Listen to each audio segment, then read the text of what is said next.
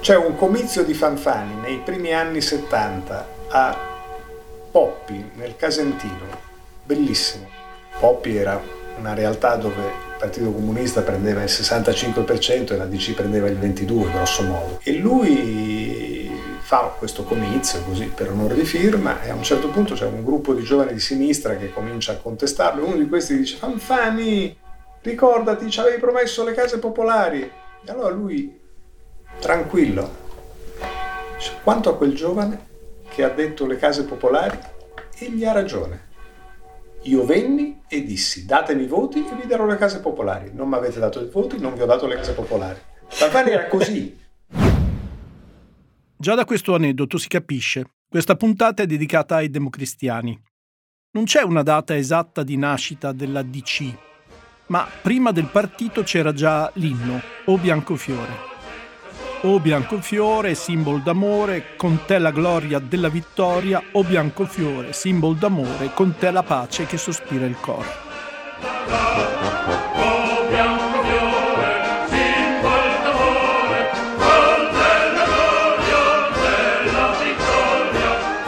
Dai campi bagnati del nostro sudore veniamo crociati di Cristo nel core. Veniamo e cantiamo la nostra canzone.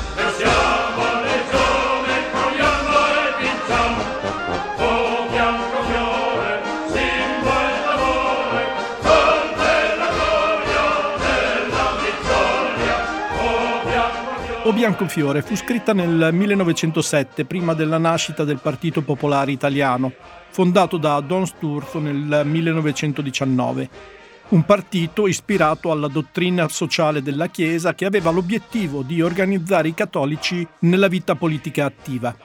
Il partito si sciolse nel 1926 per via delle cosiddette leggi fascistissime che prevedevano lo scioglimento delle associazioni, enti o istituti costituiti ed operanti nel Regno che svolgano comunque attività contraria all'ordine nazionale dello Stato a discrezione del prefetto.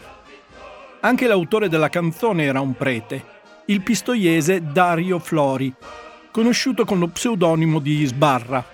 Ottenne una certa notorietà perché fu colui che favorì l'adozione delle canzonette buone come veicolo di propaganda.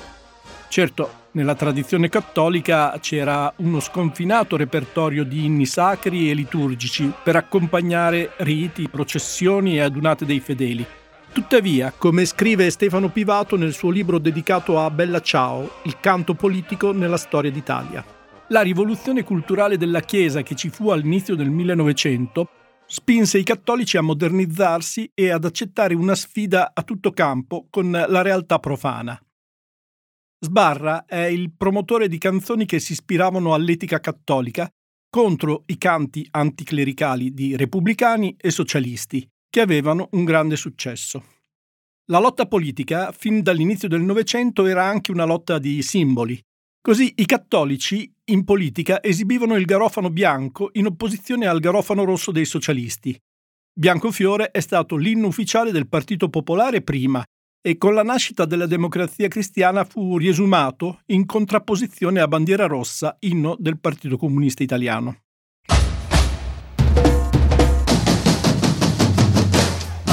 Io mi chiamo Claudio Caprara sono nato 40 anni prima del 2000 in una sezione del Partito Comunista Italiano. L'appartamento, camera e cucina di Imola, dove abitavo con i miei genitori, una volta alla settimana diventava una camera a gas per il fumo delle sigarette dei militanti che si riunivano per discutere e studiare le direttive del partito. Quando ero bambino mi sembrava un mondo assurdo, poi ho cominciato a capirlo e ad amarlo. La politica è diventata una malattia incurabile. Nella vita poi ho conosciuto altri mondi, altre storie, altre cose attorno alla comunicazione. Questo podcast del Post si chiama L'ombelico di un mondo e racconta dei pezzi di storia degli anni 50. Nell'autunno del 1995, quando facevo il direttore del giornale locale, ho passato qualche ora con Veraldo Vespignani, sindaco di Imola dal 1948 al 1962, e ho registrato la conversazione su dei nastri C90. Non le ho più ascoltate fino ai mesi della pandemia. Partendo da quel documento sonoro, dai fatti della società e della politica di una città di provincia, che sta al centro dell'Emilia-Romagna, faremo insieme dei giri per il mondo del secondo dopoguerra. Ogni 21 del mese ascolteremo alcuni brani di quella conversazione. Sarà il punto di partenza di un viaggio nello spazio e nel tempo per capire meglio, insieme, alcuni passaggi importanti della nostra storia. When you need mealtime inspiration, it's worth shopping Kroger, where you'll find over 30,000 mouthwatering choices that excite your inner foodie. And no matter what tasty choice you make, you'll enjoy our everyday low prices, plus extra ways to save, like digital coupons worth over $600 each week. You can also save up to $1 off per gallon at the pump with fuel points. More savings and more inspiring flavors make shopping Kroger worth it every time. Kroger, fresh for everyone. Fuel restrictions apply. Dopo il 1945 i sindaci venivano votati nelle sedute del Consiglio Comunale. Nel dicembre del 1948, quando Veraldo Vespignani fu eletto per la prima volta, ci fu un episodio curioso. Appena finite quelle poche parole che dissi, si vide un gran fumo e aprendo la porta dietro le mie spalle venne il fuoco dentro addirittura perché aveva preso fuoco una tenda che c'era nella porta che poi non è mai più stata rimessa quella tenda. Alla porta dietro alla... La porta che c'è fra la, la, sala, verde. verde, l'anticonsiglio e il consiglio. il consiglio. C'era una tenda, prese fuoco. E Casone nel suo discorso accennò anche a questa cosa, come diciamo così, dicendo Spero che sia un segno propiziatorio, una... un di propiziatorio, sì, sì. La persona citata che fece uno dei discorsi per l'opposizione era Giacomo Dal Monte Casoni, capogruppo della Democrazia Cristiana in Consiglio Comunale, parlamentare, grande sostenitore di Alcide De Gasperi. Era erede di una famiglia di fornaciai, Dopo aver studiato al liceo di Firenze, Casoni aveva completato gli studi giuridici all'Università di Roma, laureandosi in legge nel 1916. Nella capitale fu ospite dello zio cardinale, Michele Lega. Si fece onore nella Prima Guerra Mondiale e poi si impegnò in politica. Nel 1919 aderì alle idee di Don Luigi Sturzo e divenne il primo segretario della sezione imolese del Partito Popolare. Fu un oppositore del fascismo nel 1941 Casoni fu tra i fondatori a Imola di una rete antifascista con ottime relazioni in Romagna, in particolare con Benigno Zaccagnini, di cui fu amico. Dopo la liberazione, Casoni si dedica ad organizzare la democrazia cristiana. Diventa banchiere e si crea ottimi rapporti con ministri e funzionari del governo. Casoni amava le cose buone della vita, carismatico ma alla mano. Fervente cattolico, maturò un solo odio, quello verso i fascisti. Alla domanda suo nonno era un notabile? Alberto Forchielli, che è un imprenditore esperto di affari internazionali, consulente di multinazionali, da Boston risponde. Notabile ci sta. Perché poi lui assume un rapporto con il territorio molto profondo, molto forte, no? Lui aveva due grandi bacini elettorali, uno era Imola e l'altro era Ferrara. Però nel dopoguerra, quando è iniziata questa attività politica tra la presidenza della Cassa di risparmio e l'attività politica in senso stretto, non smise di fare l'avvocato. Con i sindaci che non erano certamente della sua parte. Molto cooperativo. C'è questo suo famoso discorso in consiglio comunale in cui dice sì, siamo, siamo all'opposizione, però per ciò che riguarda Imola siamo insieme.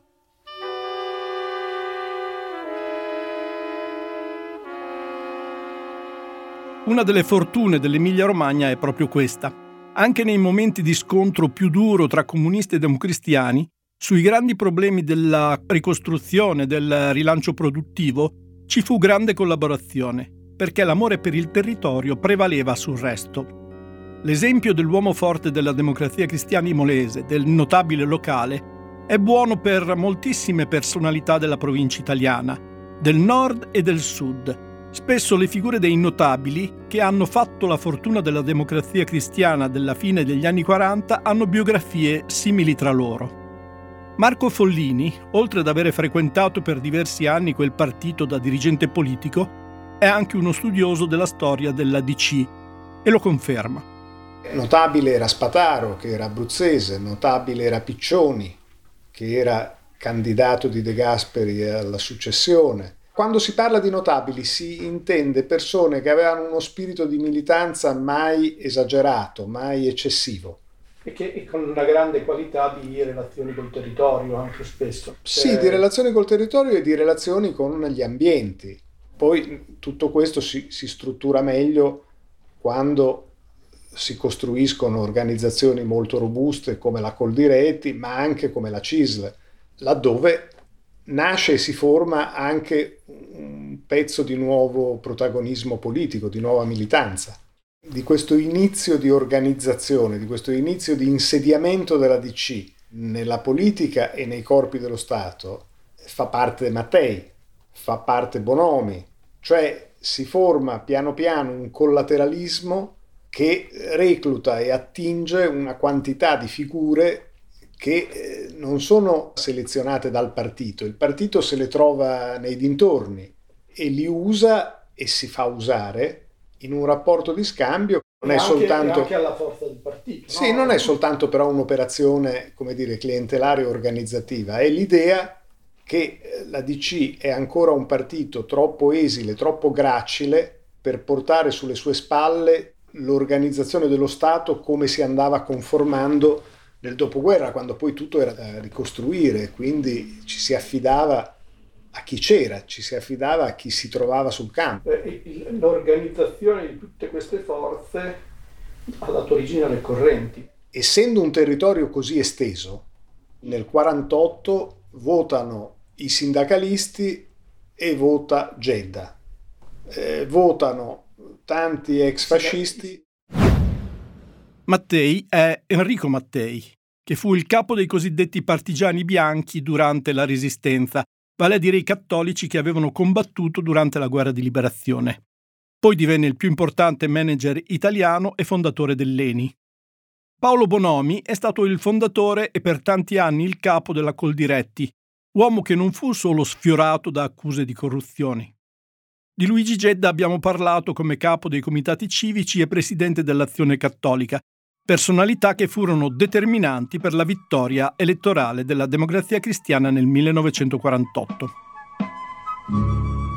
Prelati notabili e conti, sull'uscio piangeste ben forte, chi bene condusse sua vita, male sopporterà sua morte, straccioni che senza vergogna portaste il cilicio, la gogna, partirvene non fu fatica, perché la morte vi fu amica. Ma com'erano fatti questi democristiani? Filippo Ceccarelli nel suo libro Invano, il potere in Italia da De Gasperi a questi qua, e nella sua esperienza di giornalista, ne ha osservati tanti, e per molto tempo. Comincerei dai corpi, antropometria, dismorfismi, teratologia, quindi studio dello sviluppo dei mostri democristiani, nel senso latino di monstrum, ovvero prodigio, la magrezza sengaligna e affilata di De Gasperi, il pallore ascetico di Dossetti e dei professorini, tra parentesi, l'uno diffidava degli altri ben oltre l'aspetto fisico, attribuendo loro una mentalità munita di allucinazioni e presunte divinazioni suggestive. Poi, lentamente, l'affermarsi di modelli fisici più ragionevolmente robusti, quindi grassottelli e oltre, volti rubizi, rispettabili pancette, doppi menti, le pappagorge del benessere e del potere gli occhi azzurri e gelidi da tigre di Salvo Lima, i baffetti a bordo labbra di Ciancimino, gli stessi suoi figli lo chiamavano Baffo, il baffettone di Demita giovane, brillantina, teste lucide e forfora, tanta forfora. C'è anche una sintesi del giornalista Gian Antonio Stella in un pezzo del Corriere della Sera dell'aprile del 2013. Dentro la DC, ai tempi in cui dominava, si odiavano e si scambiavano insulti che allora parevano cattivissimi. Amintore Fanfani dava della mammola ad Arnaldo Forlani e Francesco Cossiga assicurava che Paolo Cirino Pomicino non poteva fare correnti, al massimo correnti d'aria, e Ciriaco De Mita infilzava Rosi Bindi. È una vita che dice cazzate che vengono prese per cose serie. Io è una vita che dico cose serie e sono prese per cazzate. L'idea di buttar fuori chi non era d'accordo, però, non passava per la testa di nessuno. Ho preteso, stravinto, tradito. Ho gridato sola e perduta. Ho saltato dentro ogni vertigine, potente e fragile.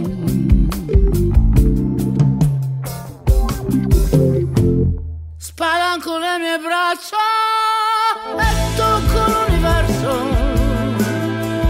Prendo il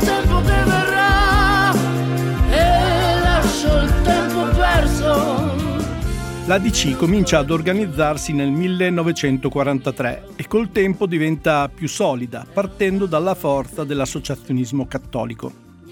Il partito nacque grazie all'impegno diplomatico di Monsignor Montini, che poi diventerà papa con il nome di Paolo VI che nel dopoguerra, da co-segretario di Stato Vaticano, rassicurò gli americani e la massoneria anglosassone sulla tenuta italiana nel nuovo quadro internazionale.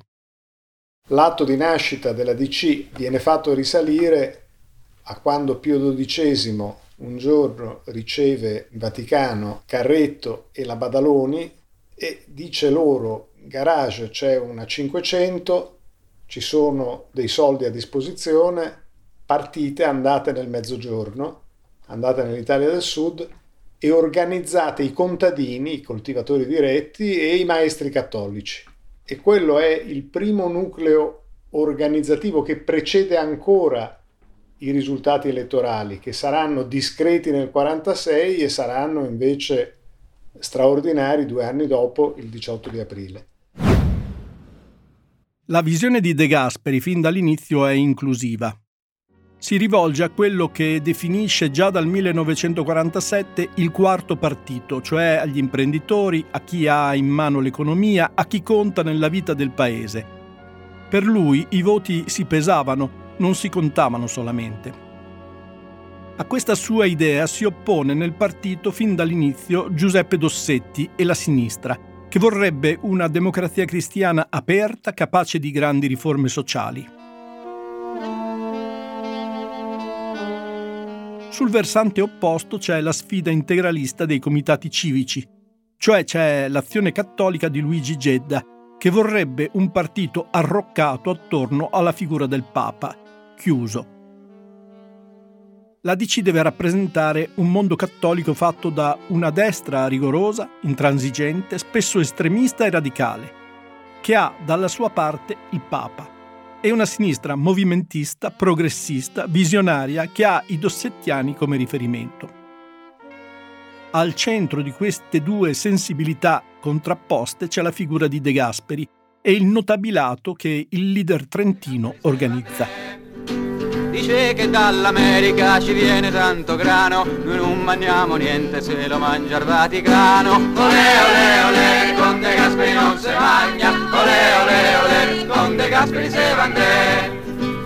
Il ministro sforza del governo sta alla prua per farle affari esteri se fa l'affari sua. Ole ole ole, con De Gasperi non si mangia, ole ole ole, con De Gasperi se vande. Alcide De Gasperi era nato a Pievetesino, in Valsugana, in provincia di Trento, nell'impero asburgico. Il paese oggi ha poco più di 600 abitanti. Nel 1911, a 31 anni, fu eletto nel Parlamento austriaco come segretario del Partito Popolare Tirolese. Dopo la Prima Guerra Mondiale divenne segretario del Partito Popolare Italiano, anche se era poco conosciuto fuori dagli ambienti cattolici. Era un uomo religioso, riservato, schivo. Piero Gobetti lo incontrò a Torino nell'estate del 1925 in occasione dell'ultimo congresso del Partito Popolare e annotò queste osservazioni. Alcide De Gasperi è un capo, alto, magro, dritto, il collo più lungo e più solido per uno di quei colletti alti e rigidi che sembrano dargli un tono di distacco e di maggiore dignità anche se non siano più di moda. Gli occhi vigili su tutto. Dal palcoscenico sorveglia la tattica, ascolta tutti gli oratori e ha cenni di approvazione e di dissenso anche per i più umili che stancano l'assemblea. Eppure si sente che frena l'impazienza, che non si bea di questa oratoria, che pensa al lavoro di domani. C'è in lui un singolare equilibrio di misuratore. Ha voluto il congresso, egli solo. L'ha voluto per chiedere una conferma al suo lavoro e, avutala, con gli applausi interminabili suscitati dalla sua relazione, egli è tutto preso per il proseguimento della battaglia. La sua ultima relazione aveva una sola idea centrale, tenere duro. Lanciava le parole come colpi senza scatti intemperanti, ma sostenendole con un palese vigore interno.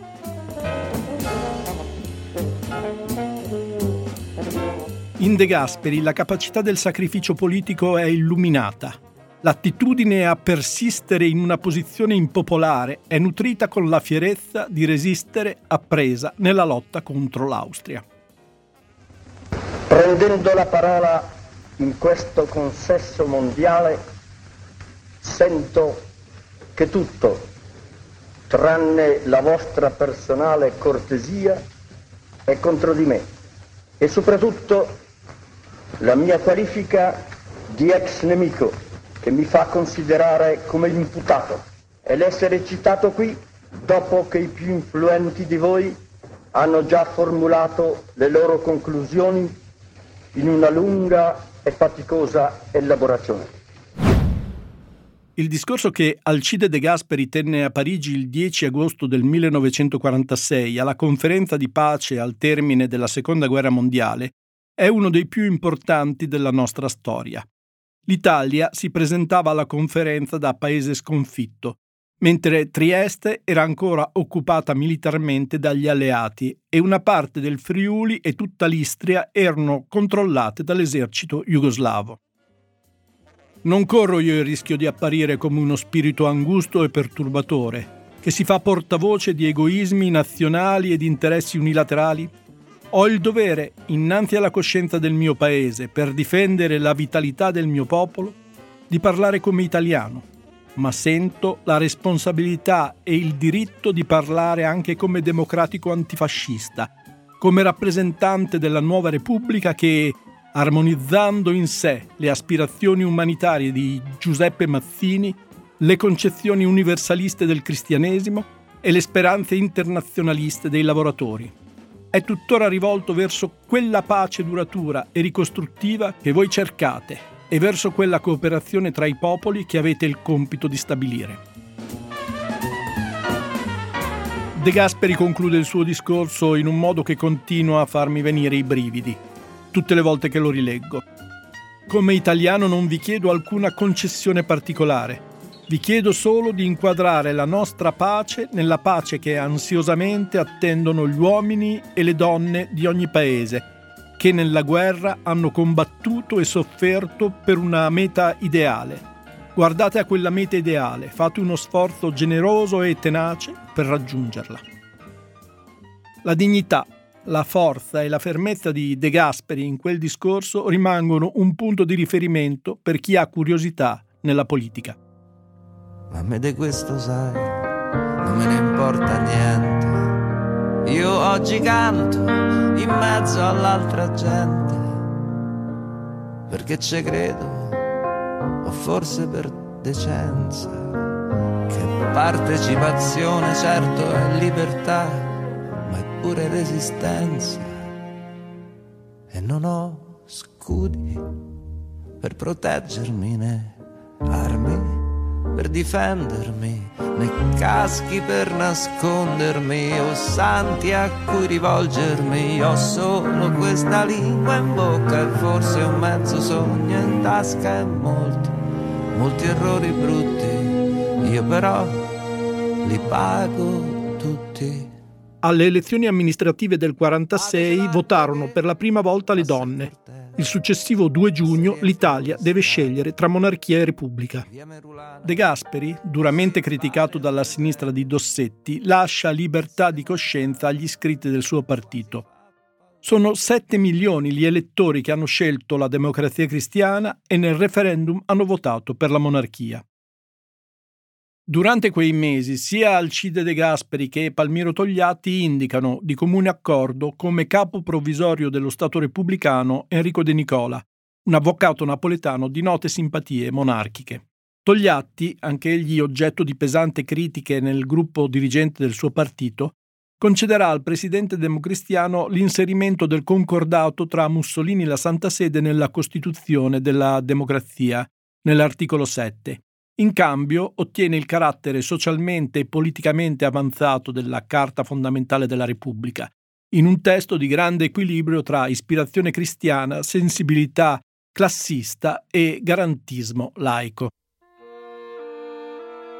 Nel 1947 De Gasperi ha due ragioni fondamentali per schierare l'Italia con gli Stati Uniti la disastrosa situazione dell'economia italiana e la presenza in Italia del più forte e meglio guidato Partito Comunista dell'Occidente. Come spiega Antonio Ghirelli nel suo libro Democristiani, lo fa con fredda determinazione e l'abituale prudenza. La pressione degli americani e delle gerarchie vaticane più intransigenti, quella dei cardinali Tardini e Ottaviani in particolare, portano all'uscita dall'area di governo dei comunisti e dei socialisti, che sul momento non ne fanno una tragedia. Si apre così una fase febbrile di attivismo del governo.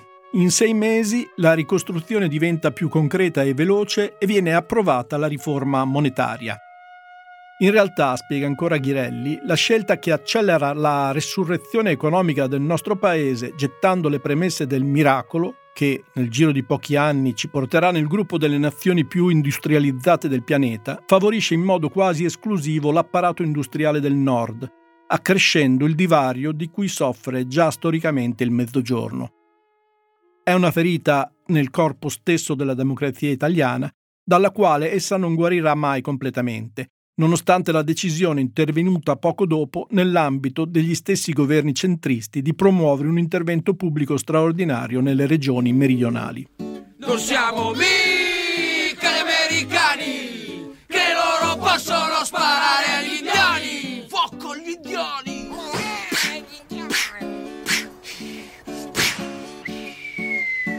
Al di là delle polemiche rabbiose con comunisti e socialisti, dopo la fine dei governi di larga coalizione, De Gasperi doveva affrontare un duro scontro anche all'interno del suo stesso partito. Giuseppe Dossetti, Amintore Fanfani e gli altri esponenti della corrente progressista di iniziativa democratica accusavano il leader trentino di aver gettato coscientemente tutto il peso politico della DC a favore della monarchia. Poi lo criticano per l'adesione dell'Italia al patto atlantico e per la sua scelta centrista seguita alle elezioni del 18 aprile. Oggi mi si rimprovera da alcuni di non avere ardimento. Gli è che io odio le parole forti quando non corrispondono a concrete possibilità d'azione, dice in un consiglio nazionale. Per lui il centrismo è molto di più di una formula parlamentare è una scelta obbligata, la collocazione naturale di una forza politica impegnata a promuovere lo sviluppo graduale ed evolutivo della società nel suo complesso sul terreno della democrazia. Il partito è soltanto uno strumento organizzativo per guidare il processo di ricostruzione dell'Italia e delle sue strutture politiche, un partito realizzatore, come lo chiama De Gasperi, e che deve stare al centro tra l'ideale e il raggiungibile lontano dai due integralismi, della destra e della sinistra. Per De Gasperi, le correnti di sinistra della DC, Iniziativa Democratica, Per l'integralismo, gli ammiccamenti alla sinistra marxista e gli appoggi di cui gode presso settori autorevoli della gerarchia vaticana non è meno insidiosa della corrente clerico-fascista di Luigi Gedda. La DC nasce come il partito dei cattolici, il che già introduce una significativa varietà di generi, nel senso che quel mondo non era politicamente così omogeneo e così compatto. Si allarga a dismisura con il voto del 18 aprile e diventa a quel punto l'architrave del sistema politico, di un sistema bloccato, dove la DC eh, era condannata a governare perché non potevano esserci alternative né a destra né tantomeno a sinistra e quindi diventa un partito che ha inscritto il governo nel suo destino. L'intelligenza politica di De Gasperi è di capire che questa circostanza richiede la costruzione di un partito tollerante, variegato, non troppo eh, omogeneo, non troppo militante, un partito che non sia troppo di parte diciamo, l'elettorato cattolico era, era, veramente diviso in due su quello. No? Ma forse non era neanche diviso in due, era, era più dalla più parte della monarchia. Eh. Però in questo sta il genio politico di De Gasperi. Cioè lui capisce che eh, il partito è nella sua dirigenza per la Repubblica, nel suo elettorato per la monarchia e sceglie di portare il suo elettorato alla scelta repubblicana per, gra- per, gradi, per gradi. Eh, tant'è che lui non dichiara il suo voto e tant'è che ci sarà a lungo il sospetto che lui abbia votato per la monarchia, cosa assolutamente non vera. Eh, si disse che Andreotti aveva votato per la monarchia, cosa già più verosimile. Eh, però De Gasperi in questo modo blindò la Repubblica. Un sorrisetto pieno di vanità. Oh papà, oh papà, oh papà, ma un giorno al fine sta insieme a passeggiare, oh la la, oh la la, con le mani man però senza parlare. Oh papà, oh papà, oh papà, oh papà, oh papà, e fu così che la mammetta la per la oh la la, oh la la, oh la la, oh la la, si lasciò baciar con dolce ingenuità, se giri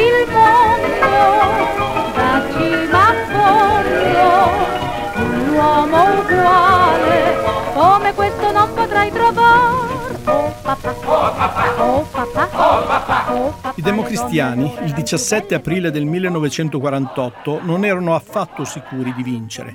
Invece si ritrovano tra capo e collo un compito più grande di loro. Sulla democrazia cristiana arriva una marea di voti, il partito avanza del 13,5% rispetto alle elezioni della Costituente del 46, dal 35,2 al 48,7%. La democrazia cristiana conquista la maggioranza assoluta dei seggi alla Camera, mentre al Senato la sfiora.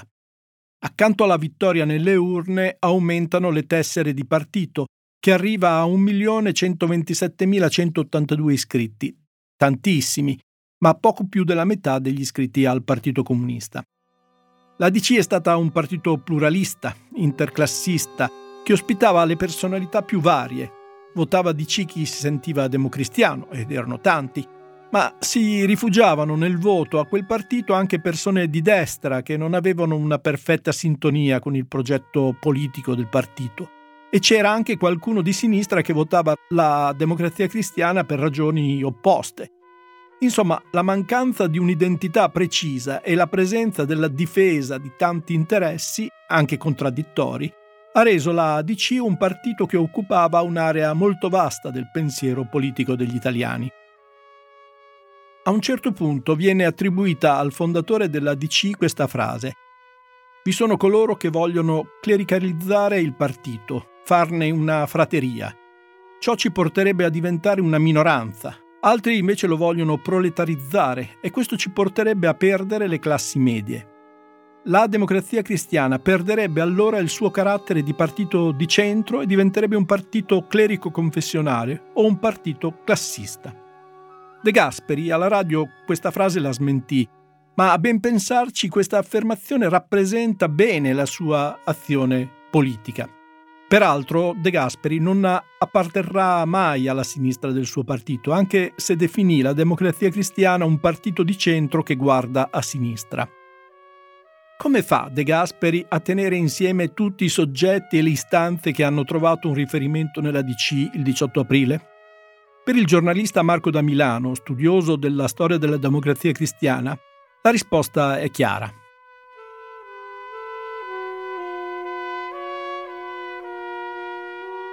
Beh, intanto con una leadership notevole data anche dalla sua biografia, che era una biografia assolutamente singolare, quella di essere un deputato del Parlamento asburgico, il suo rapporto col Vaticano in tanti anni di rifugio nella Biblioteca Vaticana durante il fascismo, eh, lo studio del modello tedesco, cioè il suo, il suo, punto di riferimento è il Centrum tedesco, che eh, quando è crollato ha aperto la strada al nazismo.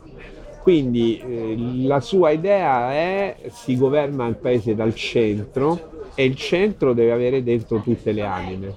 Se si viene meno a questo principio, eh, ci sarà un paese che scivola verso un modello autoritario eh, Però un centro che guarda a sinistra. Un, certo, un, centro che guarda a sinistra, lui lo scrive, a me colpisce sempre che lui questa cosa la scrive alla vigilia del 18 aprile, la scrive sul messaggero alla vigilia del voto più incasinato, quella era una vera scelta di campo ehm, ed è un modo con cui lui dice il centro è dinamico, ma questo è dentro la storia del sistema politico italiano. Il modello di governo dell'Italia è un centro che si allarga, si allea o costa, a seconda dei momenti, eh, un pezzo della sinistra.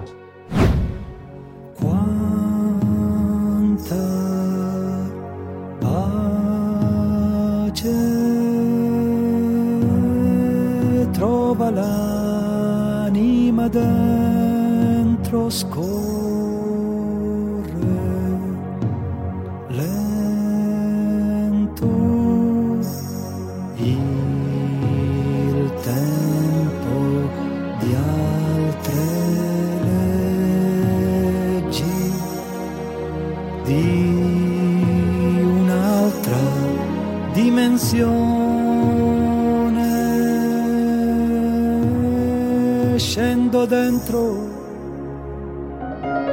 Il confronto con Lelio Basso e soprattutto con Palmiro Togliatti, che pur nella netta diversità della concezione generale antropologica e quindi politica, molto mi arricchì con la sua vasta esperienza storica e con la sua passione per un rinnovamento reale del nostro paese rispetto alla situazione prefascista.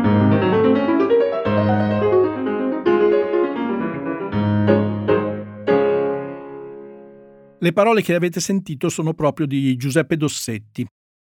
Si dice che De Gasperi approfittò dello scarso interesse di Dossetti per la lotta politica.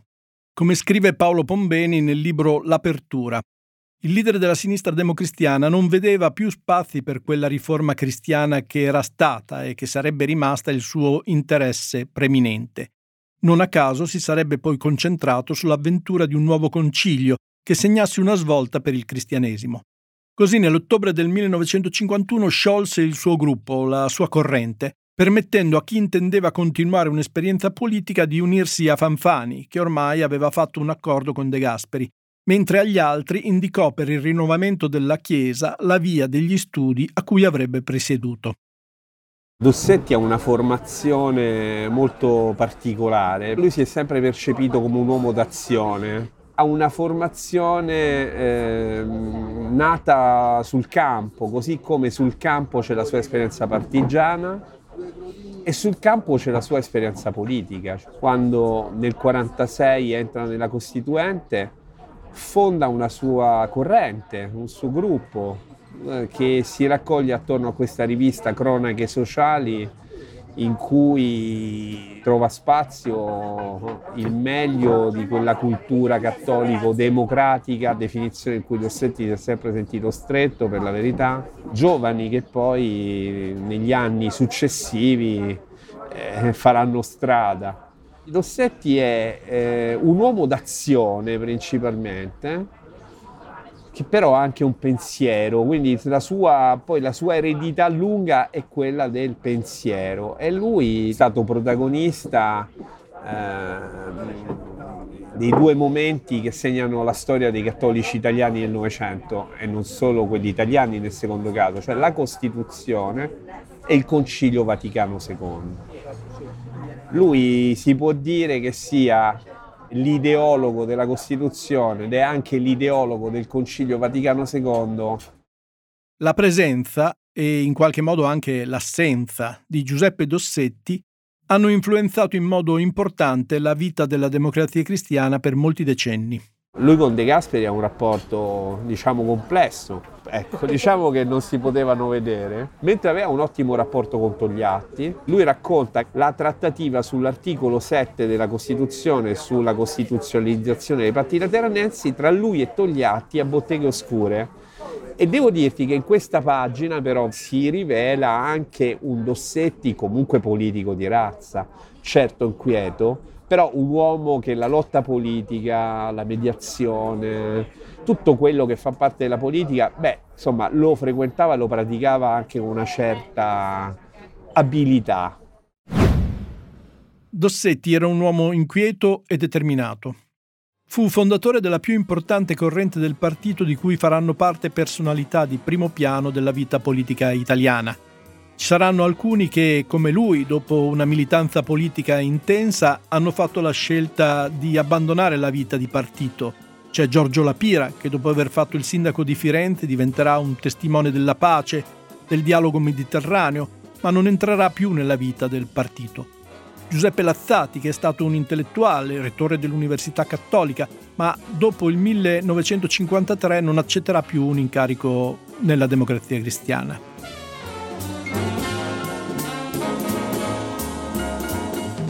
Nel recente saggio Storia della democrazia cristiana 1943-1993, molto bello, si afferma che la scelta di adesione dell'Italia al patto atlantico fu una delle ragioni della rottura con la militanza politica. Altri dossettiani come Mariano Rumoro o Amintore Fanfani hanno interpretato in forma pragmatica il proprio impegno in politica – gestendo il potere e badando da una parte ad affrontare i problemi, anche con grandi risultati nella modernizzazione dell'Italia, dall'altro a mantenere il potere nel partito e nel paese.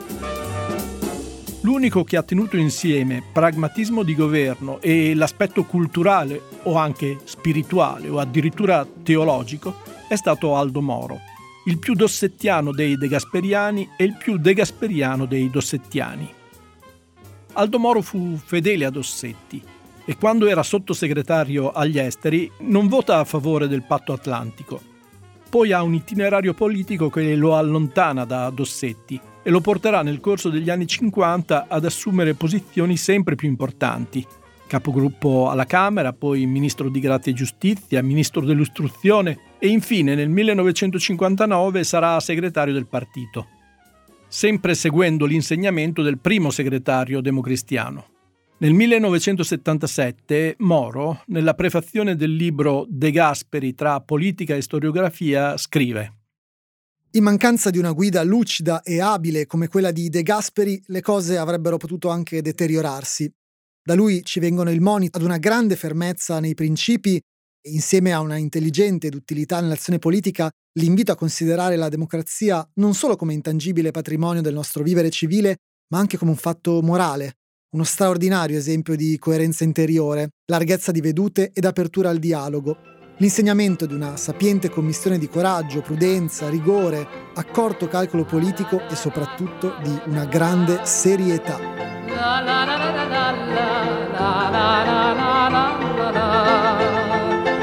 Addio Lugano bella, o oh dolce terra pia, scacciati senza colpa, gli anarchici van via. E partono cantando con la speranza nel cuore e partono cantando con la speranza nel cuore. L'inquietudine politica di Dossetti si manifestò con l'incontro, nell'agosto del 1951, al castello di Rossena, nell'Appennino reggiano, quando era ancora vice segretario della Democrazia Cristiana e decise di sciogliere la corrente che portava il suo nome. In Storia della Democrazia Cristiana c'è scritto il clima di scioglimento era triste, si narra che Achille Ardigò, andandosene, intonasse una versione rivista dell'inno anarchico Addio Lugano Bella. Addio Rossena Bella, o dolce terra mia, cacciati senza colpa i dossettian van via. Non mancando di calcare sulla strofa Repubblica Borghese, un dì ne avrai vergogna. E questa la vendetta che noi vi domandiamo. È proprio quello il momento preciso in cui c'è in Dossetti l'ammissione del suo fallimento politico, la presa d'atto di non riuscire a trasformare la democrazia cristiana in quello che voleva. Quindi, al di là della sua conversione teologica che lo porterà a scegliere la vita monastica, il motivo per cui si ritira dalla politica è politico. Poi in molti hanno riconosciuto che Dossetti ha portato il suo spirito rivoluzionario nella Chiesa. Come segretario del cardinal Lercaro, è l'ispiratore dei contenuti più progressisti del Concilio Vaticano II.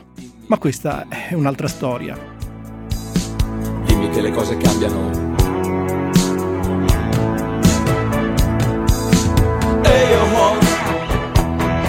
Visto ragazzi moderni cantare alla vita.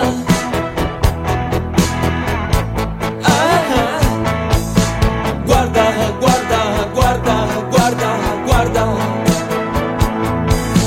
Dimmi se le cose cambiano la notte lunga.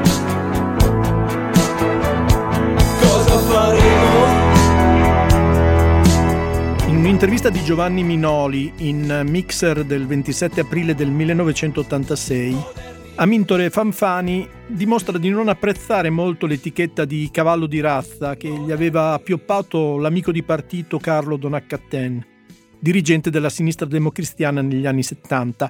Ricorda Dossetti, paragonando il suo progetto politico a quello che in quel periodo aveva il movimento di comunione e liberazione. E dentro di me dico che il, il Formigoni, sotto certi aspetti, con i suoi amici di Comunione e Liberazione, ripete un tentativo che Dossetti e gli altri che con lui si ritrovarono, Cioè io lei, la stesso, Pira, eccetera, io sì. stesso eh, fece di garantire che un partito laico e democratico e popolare nazionale come la democrazia cristiana avesse sempre viva la sorgiva di ispirazione cristiana. Ma in una battuta, se lei dovesse definire il fanfanismo, cos'è stato? Per quello che conosco io, eh, l'incontro tra gli amici, i primi amici di Dossetti, di uomini coraggiosi, che non hanno pensato se era conveniente o meno allo zoccolo di questo o quel cavallo eh, far certi passi, ma hanno sempre pensato che era un dovere per un cristiano impegnato in politica, anche con sacrificio, anche con pericoli di eh, accantonamenti, di dire il proprio pensiero e di cercare di far valere le valide proprie idee. Eh, ma anche con tanto amore per il potere, però. Ma per la verità, eh, lei si vede conosce poco bene la mia storia. Tutti dicono questo, ecco, rieccolo per pigliare il potere. No, rieccolo per pigliare nuove bastonate. E quindi non per andare al potere, ma avere occasione di fare qualche servizio buono al proprio partito per il bene dell'Italia. Rieccolo era il nomignolo che aveva affibbiato a Fanfani il giornalista Indro Montanelli. Via della Chiesa Nuova era eh, questo pensionato, lo chiameremmo oggi, dove avevano trovato rifugio eh, Dossetti, Fanfani, La Pira, Lazzati, si erano autodefiniti la comunità del porcellino perché all'ingresso c'era un salvadanaio e loro si, si definivano così. Era una situazione molto, molto di quella Roma eh, della ricostruzione dove, dove anche i parlamentari condividono una situazione, non dico di miseria, ma certamente di disagio. Eh, il racconto degli scambi dei cappotti, per esempio, era continuo, era come se usassero tutti lo stesso cappotto per uscire.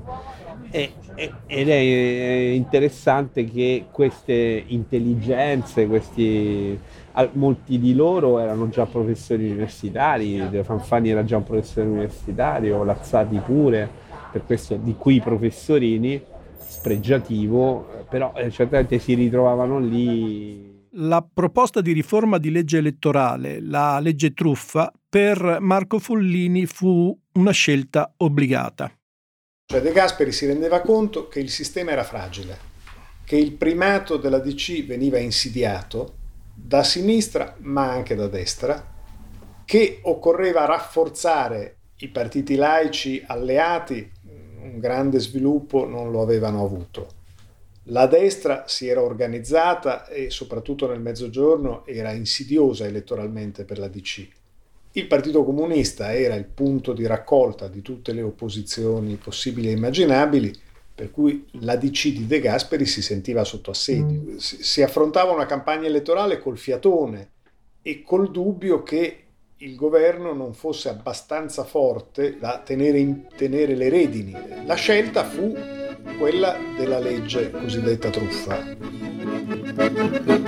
Una sposa col marito, parabonzi bonzi bo. per ragione di partito, parabonzi bonzi bo. lei comunista in primo piano, lui è democristiano, ti, ti voglio ben biondina, ti voglio ben bionda fanno sempre discussione. Parabonzi bonzi bo. Lei va a far la riunione. Parabonzi bonzi bo. Il marito invelenito dice lascia quel partito, da che la me biondina, da che la me bionda. Il blocco di forze aggregate attorno alla DC per le elezioni del 1953 raccolse il 49,8% dei voti. Il premio di maggioranza del 65% dei seggi previsto dalla legge non scattò per circa 54.000 voti. La legge truffa fu sconfitta. Uno degli ingredienti più fortunati della campagna elettorale dei comunisti fu la polemica contro il regime dei forchettoni. I forchettoni sono nella simbologia comunista i notabili voraci, gli accaparratori di seggi in Parlamento, delle poltrone dei consigli di amministrazione delle banche e dei giornali. L'unità pubblicò per mesi rubriche come Il forchettone del lunedì o Il dizionario della greppia e denunciava in modo molto esplicito i vari ministri e deputati democristiani che sono classificati in base alla loro voracità, come mandibola, roditori, dentatura, fame, la stampa comunista conia neologismi come erpivori, a indicare la capacità della democrazia cristiana di accaparrarsi gli aiuti americani elargiti all'Italia attraverso l'ERP, European Recovery Program. Il professor Edoardo Novelli insegna comunicazione politica e sociologia dei media all'Università degli Studi Roma 3. Racconta da dove viene il termine forchettoni che ha segnato la campagna elettorale del 1953.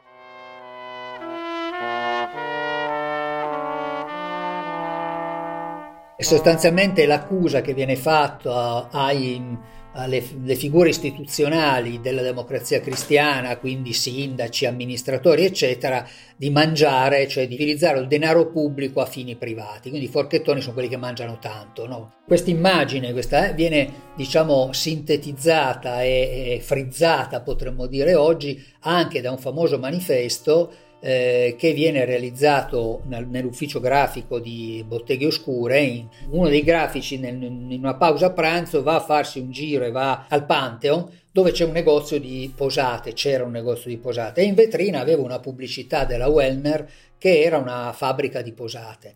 Eh, che aveva fatto una pubblicità che a sua volta riprendeva una pubblicità degli anni 30, sempre della fabbrica, che era stata disegnata addirittura da Boccasile, il grande illustratore della Repubblica Sociale Italiana. Quell'immagine faceva vedere tre nanetti, perché il simbolo erano dell'azienda erano i tre nanetti, che portavano ognuno una posata, un coltello, una forchetta e un cucchiaio. Il grafico gli venne in mente e sostituì questi tre nanetti con Scelba, Gonella e, e De Gasperi che portavano ognuna e basta con i forchettoni e quella chiaramente è un'immagine potentissima. Poi stamparono delle strisce di carta semplicemente con le forchette che appicc- vennero appiccicate sui manifesti, sotto i manifesti della democrazia cristiana.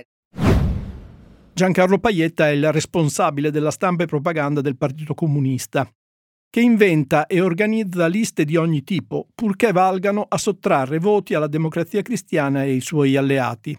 Servono a questo scopo persino i socialisti dell'Unione Socialista di Magnani e Cucchi, sì, proprio quelli che due anni prima erano stati definiti i pidocchi nella criniera di un nobile cavallo. Serviranno anche i liberali, i monarchici e i fascisti dissidenti. Oggi il modernismo del novecentismo rinnovano tutto va.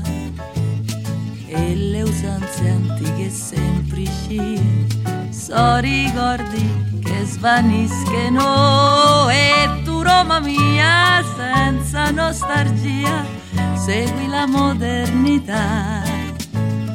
Fai la progressista l'universalista dighi ok, thank you, hello, yeah, yeah. Nel 1954, al Congresso della Democrazia Cristiana che si svolge a Napoli in giugno, sarà proprio la corrente dei professorini a vincere, con Fanfani che sarà eletto con l'83,1% dei voti, un risultato mai più raggiunto da nessuno. Quello di Napoli sarà l'ultimo atto della vicenda politica di Alcide De Gasperi, che divenne presidente onorario del partito ma che morirà poche settimane dopo. Più che una sconfitta conseguente al fallimento della battaglia per la legge maggioritaria, definita dal giurista Piero Calamandrei una legge truffa, la sua è un'uscita di scena politica. Churchill di lui disse Comunque si voglia giudicare il suo operato, è indiscutibile che nessun statista italiano abbia fatto così tanto in così poco tempo. Amintore Fanfani, dopo aver lavorato per eliminare definitivamente dalla corsa alla successione quello che pareva essere il successore designato, vale a dire Attilio Piccioni, si deve ricordare che durante il caso Montesi, che abbiamo raccontato nella quarta puntata di questo podcast, Fanfani è ministro dell'Interno. Utilizza gli ultimi mesi di De Gasperi per ottenere la sua fiducia.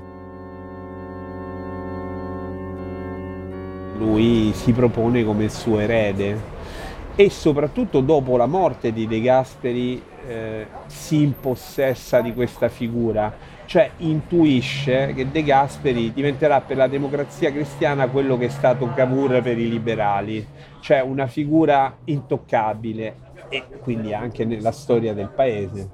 E, e quindi fa alcune cose anche di propaganda. Fanfani conosce bene la comunicazione e la propaganda. È stato responsabile dello SPES, Ufficio Studi Propaganda e Stampa. Interpreta la morte di De Gasperi come una grande occasione di comunicazione e, quindi, politica. Fanfani fa alcune cose, perché De Gasperi muore a Sella Valsugana una casa in Trentino e un treno lo porta a Roma e soprattutto quando grande folla, va detto, che segue questo viaggio in treno e che nella mitologia degli anni 50 è un momento che ha un suo posto, è la via democristiana ai funerali, laddove dieci anni dopo ci saranno quelli di Togliatti in piazza San Giovanni e 30 anni dopo quelli di Enrico Berlinguer ma è un paese dove, diciamolo pure, il governante precedente era stato appeso per i piedi. Uh, il secolo si era aperto con un re accoppato a Monza, l'altro è scappato in, in Egitto. Quindi è un paese che non ha una liturgia, una simbologia rispetto alla scomparsa di un suo statista, diciamo così, consolidata, perché siamo nel 1254, abbiamo passato il mezzo secolo e ancora non, eh, non è successo che uno statista sia morto nel suo letto e sia stato celebrato con i funerali di Stato. Allora, una liturgia tutta da mettere su e Fanfani si infila in questa liturgia, nell'organizzazione dei funerali, per dare un posto centrale a un soggetto che di fatto non esisteva nel cerimoniale, che è il partito. Questo infilarsi di, Fanfani ha anche un momento quasi comico, eh, perché lui riesce a far inserire la delegazione del, del partito dietro il feretro nella zona della famiglia, quasi a sostenere che il partito e la famiglia dello statista sono la stessa cosa. E, e l'operazione però riesce, insomma. Terzo momento, lui già nel 56, due anni dopo la morte di Gasperi, inaugura un gigantesco monumento a Trento dedicato allo statista scomparso appena due anni prima, che certo non era il tipo da eh, monumento funebre e neanche da mausoleo, è un monumento alla brutta estetica democristiana. Però la cosa interessante è che Fanfani mette su un monumento per De Gasperi, una cosa che nessun democristiano ha fatto successivamente per nessuno. Ogni di voglio sapere, ogni di voglio sapere, e qui comando io, e questa è casa mia, ogni di voglio sapere chi viene e chi va.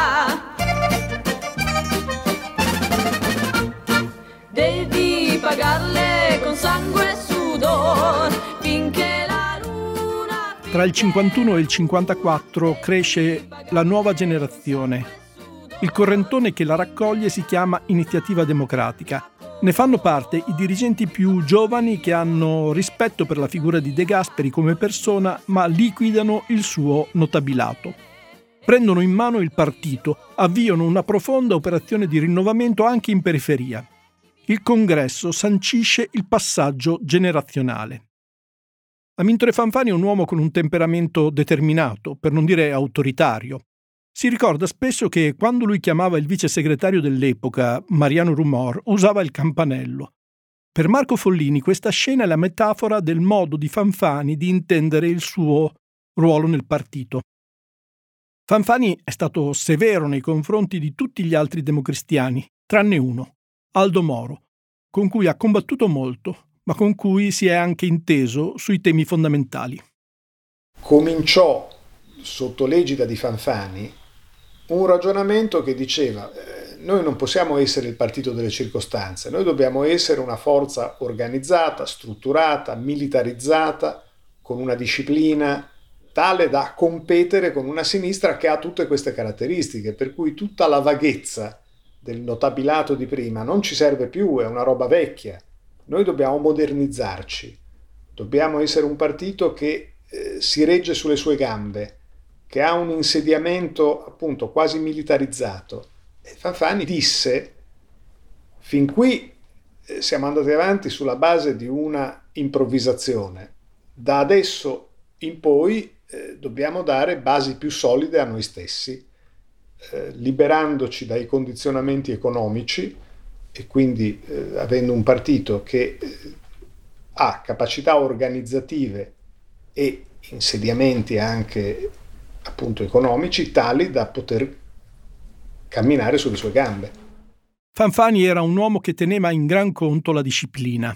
Gli altri dirigenti della democrazia cristiana avevano la consapevolezza che il partito viveva meglio e prosperava nel disordine, perché nel disordine era più facile tenere insieme posizioni e interessi in contrasto tra loro. Fanfani è stato il grande riformista e il grande attivista di quegli anni.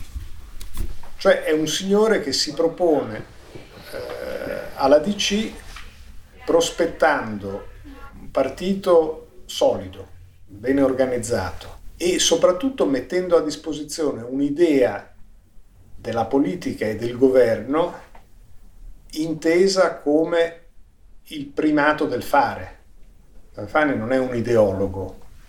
Eh, se passi in rassegna tutti i suoi movimenti e tutte le sue evoluzioni, eh, nella DC è sinistra e poi destra, estrema in un caso, estrema nell'altro. È un uomo che però fondamentalmente ha uno spirito pratico, paradossalmente il riferimento era proprio l'organizzazione comunista. Cioè c'è tutta una generazione che a quel punto dice ma non è possibile che i comunisti siano così organizzati, così strutturati, così presenti capillarmente nel paese e noi dobbiamo prendere in prestito la nostra forza chiedendola un giorno alla Coldiretti, un altro giorno alla CISL, un altro giorno ancora alla Confindustria, confidando eh, nello stellone americano, eh, appoggiandoci dove capita. Dobbiamo essere noi speculari rispetto al Partito Comunista e dotati di una strutturazione eh, forte che ha il compito di dire, garantire l'autonomia del partito, di non eh, soggiacere agli interessi di chi ci appoggia momentaneamente e però può facilmente revocare eh, il proprio appoggio. Fanfani innanzitutto è l'uomo del piano casa. Quando c'è l'attentato a Togliatti, eh, De Gasperi si accorge che in Parlamento non c'è più un ordine del giorno, è luglio, il Parlamento non ha altro di cui discutere e capisce che non si può lasciare nel vago eh, la, la, la, la, stagione politica si deve chiudere, eh, come dire, non sulla base eh, del, dell'attentato a Togliatti, deve darsi un altro ordine del giorno. E, e allora chiama eh, Fanfani e, e scopre che Fanfani nel frattempo ha cominciato a elaborare il piano casa, viene accelerata al massimo la procedura che porta a deliberare e, e, nel giro di qualche ora viene approntato un piano e nel giro di qualche giorno il Parlamento discute del piano casa. Nel frattempo vengono costruite una grandissima quantità di abitazioni che cambiano il volto dell'Italia di quegli anni.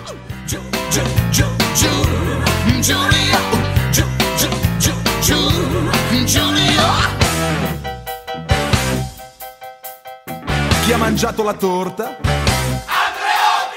Chi ha permesso il calo della borsa? Andreotti! Ma lasciatelo stare, poverino!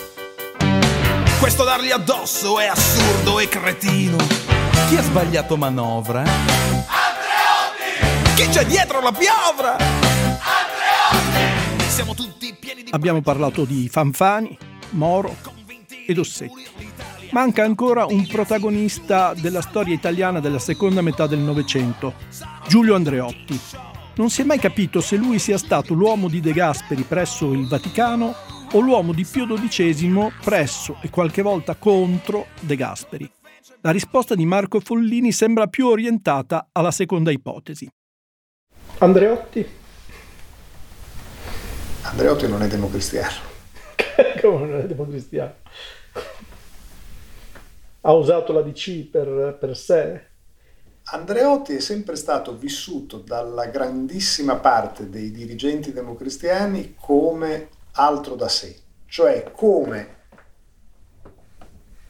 un notabile di governo molto ammirato e molto considerato, ma fondamentalmente ritenuto estraneo alla carne viva del partito. Follini prosegue la sua definizione di Giulio Andreotti. Ha piantato le sue tende nel nostro accampamento, ma, ma non per caso non è mai stato segretario, perché è eh, un signore che porta dentro il partito una serie di ambienti elettoralmente utili, alcuni moralmente più discutibili, di cui lui è tramite, gli viene riconosciuto un ruolo di grande esperto di cose, ma fondamentalmente è oggetto di una diffidenza che se metto insieme tutti i giudizi che la dirigenza democristiana eh, esprimeva nei suoi confronti, erano tutti giudizi improntati alla diffidenza. Come dire, noi siamo il partito. Andreotti è collaterale al partito. Poi non ne possiamo fare a meno e non ne vogliamo fare a meno, ma non è il nostro campione, non è l'esempio di quello che noi siamo litigando furiosamente tra di noi, ma uniti dal fatto che noi siamo la DC. Andreotti è Andreotti. A pensar male si fa peccato, ma ci si azzecca sempre. È un pensiero attribuito ad Andreotti, ma in realtà era del cardinale Marchetti Selvaggiani. Tra le cose portate nei palazzi del potere romano dal Vaticano, Andreotti ha con sé anche questa battuta. Cantare. Oh, oh, oh. Nel blu dipinto di blu, felice di stare lassù. Ma tutti i sogni nell'alba svaniscono perché Nel 1953 c'è un ragazzo che canta in siciliano e esordisce accompagnando uno spettacolo teatrale di Walter Chiari. Apriamo qui una parentesi di gossip. Il comico in quel periodo è all'apice del suo successo. È spesso sulle prime pagine dei rotocalchi della metà degli anni 50 per le sue avventure amorose. Prima era fidanzato con la bellissima Lucia Bosè, che lo lascia per sposare un torero, Luis Miguel Dominguin. Dominguin a sua volta lascia la sua compagna, la star hollywoodiana Ava Gardner, che per quattro anni si accompagna proprio con Walter Chiari. Gli anni 50 erano anche questo. Ma torniamo a quel cantante squattrinato che sopravviveva facendo il posteggiatore e, incredibilmente, abitava in una stanza microscopica nel sottotetto della sede della Democrazia Cristiana a Piazza del Gesù, a Roma. Quel cantante era Domenico Modugno. di stare qua giù con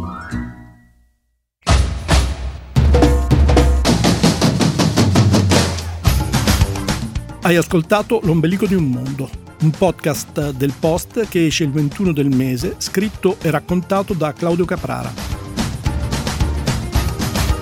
Sull'app del Post si possono trovare la bibliografia, la filmografia, le fotografie, i riferimenti ai documenti. Hanno prestato la loro voce a questa puntata Filippo Ceccarelli e Luca Misculin. Grazie. Con questa sesta puntata di L'ombelico di un mondo si conclude la prima stagione di questo podcast. Voglio ringraziare le persone che lo ascoltano dalla prima puntata e anche quelle che sono appena arrivate e che arriveranno nel tempo, visto che le cose che sono raccontate non subiranno troppe influenze dalla cronaca. Ho risposto a decine di mail a chi ha scritto a ombelico-ilpost.it e grazie alle abbonate e agli abbonati del Post che permettono che l'ombelico di un mondo e gli altri podcast del Post siano gratuiti per tutti. Se pensate che questo podcast vi abbia fatto scoprire qualcosa che non sapevate e se vi ha incuriosito, è grazie a loro. Ci sentiamo il 21 di uno dei prossimi mesi del 2024. Auguri. Morning, cioè il podcast che faccio ogni mattina per il post, si potrà ascoltare gratis senza abbonamento dal 10 al 19 maggio. Partiamo dall'inizio. Sono Francesco Costa, sono il vice direttore del post. Ogni mattina da ormai tre anni mi sveglio presto per leggere tutti i giornali e poi raccontarli dentro Morning e non solo. Insieme alle notizie, alle cose più importanti, alle cose da sapere, cerco di raccontarvi da giornalista anche un po' di dietro le quinte dentro Morning, dei giornali, dei meccanismi che fanno l'informazione. Morning è un podcast normalmente rivolto alle persone abbonate al post, ma appunto, siccome compie tre anni, per ascoltarlo dal 10 al 19 maggio basterà semplicemente scaricare l'app del post, che è gratis, registrarsi con un account gratuito anche quello e ascoltare Morning, Morning Weekend, anche l'archivio. Se volete, se siete curiosi, è una buona occasione per provare. Prometto che ascoltando Morning non vi mancheranno poi per tutta la giornata gli argomenti di discussione, prometto anche che non parlo sempre così veloce. A presto!